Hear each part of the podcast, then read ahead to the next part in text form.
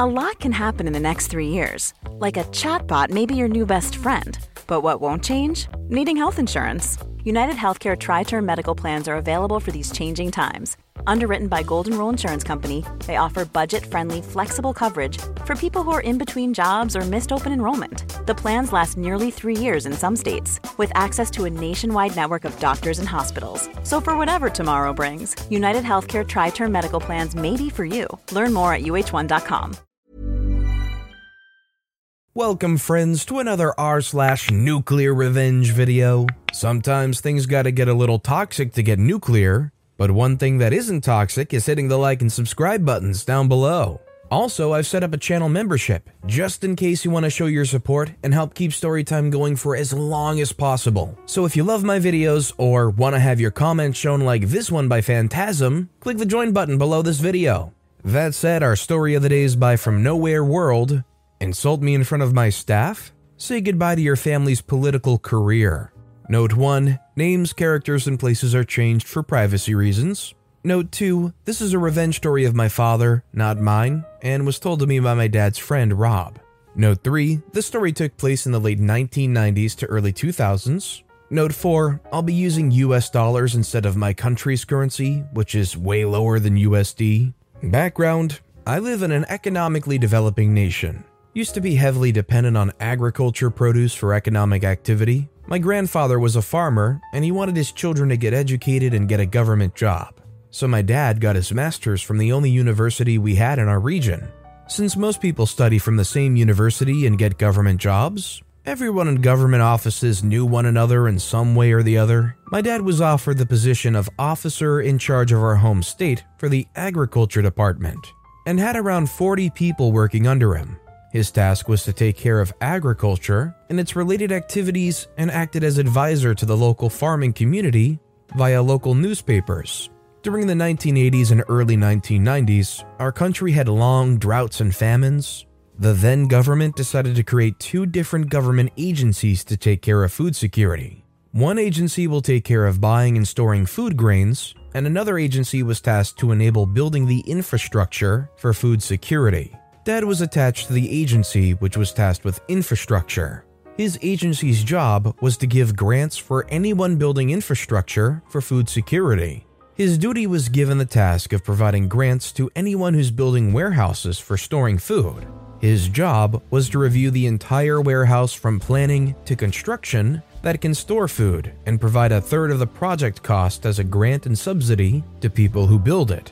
This was the time when my country was doing all the stuff on paper. No computers, only typewriters in government offices, and no cell phone. Your options were limited to a fixed telephone line and fax or copying machines, which were mind blowing technology for my dad, which were new to government offices. My dad used to do tons of paperwork in the office, reading through stuff, adding remarks, writing stuff, Add to that, you had postal service that took somewhere between 7 to 10 days to have your mail delivered to the nearest town or city. Yeah, those were the times my dad lived. The story. In the late 1990s, my dad was doing his work at his office when a commotion at the office entrance gets my dad's attention. He sees from the office window where 10 expensive cars are parked and a group of thugs holding the collar security personnel while warning them with long sticks and knives. My country didn't have armed security for government buildings back then. Security folks usually had small sticks. There were several unauthorized people who were entering the building. You see, people were not allowed inside any government office unless they state the purpose to the officer in charge and the officer permits the security to allow them. Suddenly, Bill and his men walk into my dad's office, pushing my dad's staff away. Bill introduces himself and mentions that he's the brother in law of Jack, the senator from our region, and calls himself one of the most powerful people in the region. He sits in my dad's chair and then drinks coffee and eats the cookies that were ordered for my dad, which were kept on his desk. Bill informs the men to go easy on my dad's staff as they start to drink coffee and eat cookies that were meant for the employees. Bill tells my dad that he's there to discuss availing the grant the government provides to a project that he was planning. My dad at times is submissive to people in the position of power, as he's seen the consequences firsthand, as some of his friends lost jobs or lives standing against powerful people.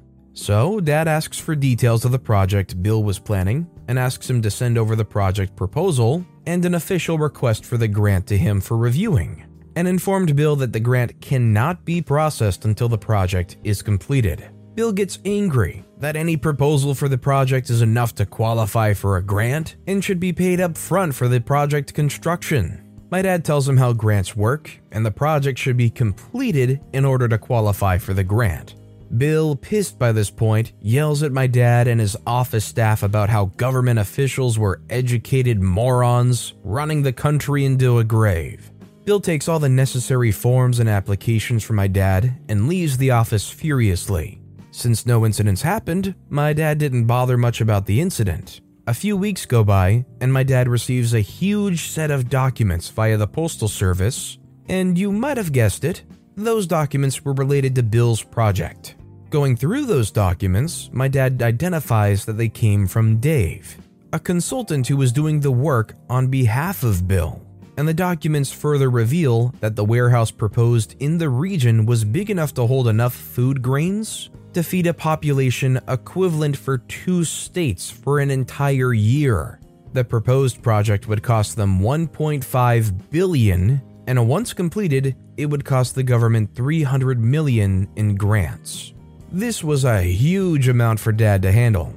Till that time, the largest project he ever reviewed for providing government grants was 50 grand. That's total project cost, not the grant. Building such infrastructure would mean that any other warehouse existing or to be built in the region would be rendered useless. He quickly called his boss, asking him what he was supposed to do. His boss quickly looks at the rules and tells my dad that since there was no upper limit on the size of warehouse or project costs, the only thing they could do was to review and process the application, and if everything checks out, they might end up with 300 million in grant money. Since his boss okayed processing the application, my dad further reviewed the project proposal to identify that the warehouse was specifically designed for industrial use and not for storing food grains. Dad was confused, so he gives a call to Dave. Dave informs my dad that he was hired to plan for a warehouse for industrial and there might be some confusion over the details, and Dave promises that he would fix it and not reject the application based on those terms. Unsure of the details, he decides to process the application and sends a note to Dave that the government would be reviewing the application, and once the project's completed, he should be informed about project completion. And my dad would visit the premises and give final approval after reviewing and it would take another three to six months' time to get grant money as a check from the government after the review process is done. Two years go by. Dave comes to my dad's office in an expensive luxury SUV and dares the security personnel to stop him if they want to keep their job. Dave then rushes to my dad's cabin and asks my dad if he was available on that day to visit the premises and give final approval for the project. Unsure who Dave was, he asks for clarification and why he would need to do approval today. Dad also informs Dave that there's a lot of documentation work that he needs to prepare before visiting the warehouse to give final approval. That would take at least two days for my dad. Dave tries to reason with my dad that he came from a far off city and he couldn't stay for long to get this completed. My dad again tells Dave that two days is the minimum it would take to get documentation ready.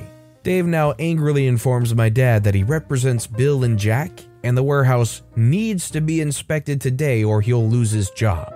Dad wasn't buying it, told him again, two days or forget it. Dave leaves the office, warning my dad that he'll face consequences. Dad calls his boss, informing him what had happened, and the boss tells my dad to take priority and inspect the warehouse at the earliest. Two days later, my dad visits the warehouse, and to his surprise, he sees Dave on location. The first thing my dad noticed about the warehouse was it was not built for food grains, or any agricultural produce for that matter. It was built for industrial purposes. Dave gives my dad a tour of the entire warehouse, explaining to him how state of the art it was for the time. My dad takes note of every detail of the warehouse and informs Dave that the grant can't be approved due to the fact that the warehouse was not constructed with storing agricultural produce in mind and no one with a sound mind would overlook that fact to approve the grant. Dave starts yelling and accusing my father that he was looking for a bribe by withholding their grant, and that my dad would only approve the grant once he gets paid off. Bill and Jack are being targeted for making money off them. None of that was true about my dad. He was an honest man his entire life. My dad leaves the warehouse unsure of what he could do to get out of this situation. The next thing my dad was super confused about is why Bill had built an industrial warehouse in the middle of nowhere, and only the major activity in the region was farming. So he decides to call up Rob and asks him a few questions about how Rob's government agency, constructing and building permits, has provided. Rob takes a couple of days to identify some horrific realities. First, the plans of the warehouse showcase and request permits to be an industrial complex for storing manufacturing goods. Bill bribed his way through Rob's agency and got environmental clearance and other permits without conforming to standards. He was also able to identify a report for building completion that forwarded agency's requests for considering for storing food grains. Last but not least, he was able to find a construction tax bill submitted to the agency stating the construction cost of the warehouse is around 300 million, along with plans of creating an industrial zone for the region that was proposed to the Senate by Jack. This was news to my dad and Rob. They were shocked to know how Bill and Dave were able to inflate the cost of the warehouse, and they had plans to make the region a new industrial zone. My dad calls his boss and informs that Bill's project seems fishy, and he would reject the grant and forward him the documents once done. His boss tries to reason with him, it could be a career ending move for the both of them. Jack was trying to put pressure from the leader of the agency to have the grant approved. Rob decides to dig around to see if he can get any more information and found the contract paper that was sent to the Food Procurement and Storing Agency, which raised several red flags. First, the contract stated an inflated rent for storing food grains. Then, rent would be reviewed on a yearly basis based on market rate. And then the contract would make the agency pay for the next 15 years, irrespective of whether the agency stores food or not. Rob calls my dad with this information. Now, my dad, furious to know how Bill and Jack are planning to rob the government, decide to reject the grant for their project. A few days later, Bill turns up at my dad's office along with Dave in the same bashing manner he previously did, but now even more furious, asking my dad why he's not approving the grant for his project and why it's taking so much time. Dad tries to calmly reason with him, stating it was not built as per norms, so he won't be able to approve. Bill turns red and fuming with anger. He said he can throw around as much money my dad wanted to have his signature on the documents approving the grant. My dad refused and said that it's a crime to bribe an officer. Bill goes on to tell my dad that he lives in a mansion filled with escort girls and can have as many as he likes. Dad refuses again. Bill now threatens my dad, saying he could get him out of his job and replace someone else in the same position who could do the job for him. Again, my dad firmly tells Bill that he can do whatever the heck he wants to do, but my dad would not approve the grant. This goes as a shouting match for around three hours in front of the entire office staff, but my dad didn't budge. Bill starts swearing to my father, telling him that he's impotent to pass up an offer of having sex with the cheapest escort Bill's has, which would cost my dad his entire year's salary to hire such an escort for a day. He also goes on yelling about how my dad's parents might have abandoned him as a child, who refuses to bring fortune to his family. My dad had had enough of Bill at this point and asks Bill to leave his office. In the last attempt to threaten my dad, Bill asks his thugs to take care of him and leaves the office along with Dave. Bill's thugs threaten my dad at knife point, stating he needs to sign those papers, otherwise, he would end up dead in a pile of rotten garbage. They also tell him that they'll wait for one month and they expect those papers signed after that. The thugs then go on to ransack the entire office before leaving and also threaten the staff to make sure his boss signs those darn papers approving the grant. My dad calls Rob and informs him of what had happened and asks him to fax all the documents collected so far with respect to Bill's project, and he would be asking for those documents officially. Rob asks my dad what his intention of using these documents and plans were. My dad says, I'm going to take them down and I had enough from them. Rob tells my dad not to do anything crazy in the heat of the moment, but assured that he would send those details to my dad. The same day, Rob faxes my dad around 2,000 documents. My dad then calls up his boss to inform him that he would be going on a 10 day vacation. By the end of the day, my dad leaves the office with all the documents related to Bill's project and fax documents from Rob and heads home. For the next 10 days, my dad sits at home going through every document, evidence he's gathered with the help of Rob, and drafts his grant rejection letter with lots of details, as he didn't want to leave a chance that anyone who could replace him or higher up above him to reject his comments on the project and approve the grant. After the vacation, he goes back to the office, and the staff were surprised to see him and were thinking Bill's men abducted him since he didn't inform anyone about his vacation plans. The same day, my dad asks his assistant to mail the documents to his boss as a confidential report. His assistant takes the documents and heads to the nearest postal office. At the same moment, Bill's men comes to my dad's office to check with him if he had signed the documents or not, and he would be in serious trouble if it's not done. My dad lies to them and says that he's approved the grant, and his assistant has just gone to mail those documents to his boss for processing, and would take up to three months for the grant to arrive. My dad also tells them to inform Bill that everything has been taken care of and there's nothing to worry about anymore, so that my dad won't be bothered by Bill or his men any further.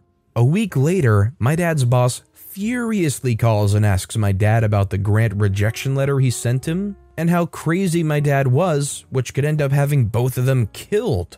My dad assures his boss that he's taken care of everything, including Bill and Jack, and there's nothing to worry about. All he has to do was hold on to those documents for a month or so. A month or so later, a local newspaper breaks a story of how Jack was corrupt to the hilt, and Bill was a partner in his crimes. The same morning, Bill's arrested from his mansion half naked and totally drunk, along with a lot of escort girls. Bill was charged with corruption, bribery, sex racketeering, money laundering, and murder. Bill's men were also arrested for murder and sentenced for life along with Bill. Jack was arrested for corruption, bribery, intimidation, and abuse of power. Jack made bail but never won the election again, eventually retiring from politics. A decade later, Bill testified against Jack for the crimes they both committed, and Jack was sentenced to 15 years in jail. Dave was also charged with bribery, forgery, and money laundering. Dave fled the country to escape jail time. No one knows for sure where he is now. The police are still looking for him. No one ever knew how that happened to Bill and Jake, except Rob and my dad. The revenge. You see, my dad took 10 days vacation, not just to hide from Bill's men, but he was planning to execute his perfect plan for revenge against Bill. He systematically documented every ounce of evidence he had and drafted a comprehensive report against Bill and Jack on how they planned to cheat the government and have the government cough up money for nothing. Remember when he asked his assistant to mail the documents to his boss? He actually had mailed four copies of those documents one for his boss for rejection of grant, the second one was to the agency that was planning to store good grain in Bill's warehouse, proposing to blacklist his property for non compliance with standards. The third and fourth mails were sent as an anonymous tip to a federal agency equivalent of the FBI, let's call it XBI, and to an investigative journalist from a local newspaper. XBI was also informed that a copy was sent to the local newspaper. XBI and the investigative journalist did their own investigation and found that the money put into the warehouse project was Jack's entire stash of money of what he got through bribes, commissions, and favors for doing things while he was in power. This money was then laundered by Bill through a network of entities to fund the warehouse project and cook the books to inflate the project cost to get his money back from the government as a grant in a legal form. The journalist also uncovered some government officials were murdered by Bill and his men for not doing what Bill asked them to do, and handed the evidence over to the XBI. It took them a month to investigate and identify all the pieces of the puzzle to nab Bill and Jack. Neither XBI nor the journalist were able to find out who sent those documents to them. My dad's boss took an early retirement, and dad became the director of the agency. He worked for a few years and then later eventually retired 15 years after this incident. Rob retired a year later and narrated this entire story to our family at his retirement party. I still see the abandoned warehouse whenever I travel to my hometown from the city where I work. All I can say is it took some seriously massive almonds to stand up to people like that. Not all heroes wear capes, and somebody like this that cracked such a big scandal. And even when the thought of having a bunch of money go their way was offered, the thought of losing their job and career was on the line, and then ultimately being told their life was on the line, they held on and stuck it through and made sure these people got the downfall they deserved. If you wound up in a situation like that, would you just go along with it, concerned for either your job or your safety? Let me know what you think in the comments down below. But with that being said, that's all the time we have for today. If you haven't yet, if you could like and subscribe, that would mean a lot to me. Whatever you do, whether it's liking, subscribing, turning notifications on, all of it helps grow this channel, and I appreciate the heck out of it. So until next time, I'll see you all tomorrow with some more stories.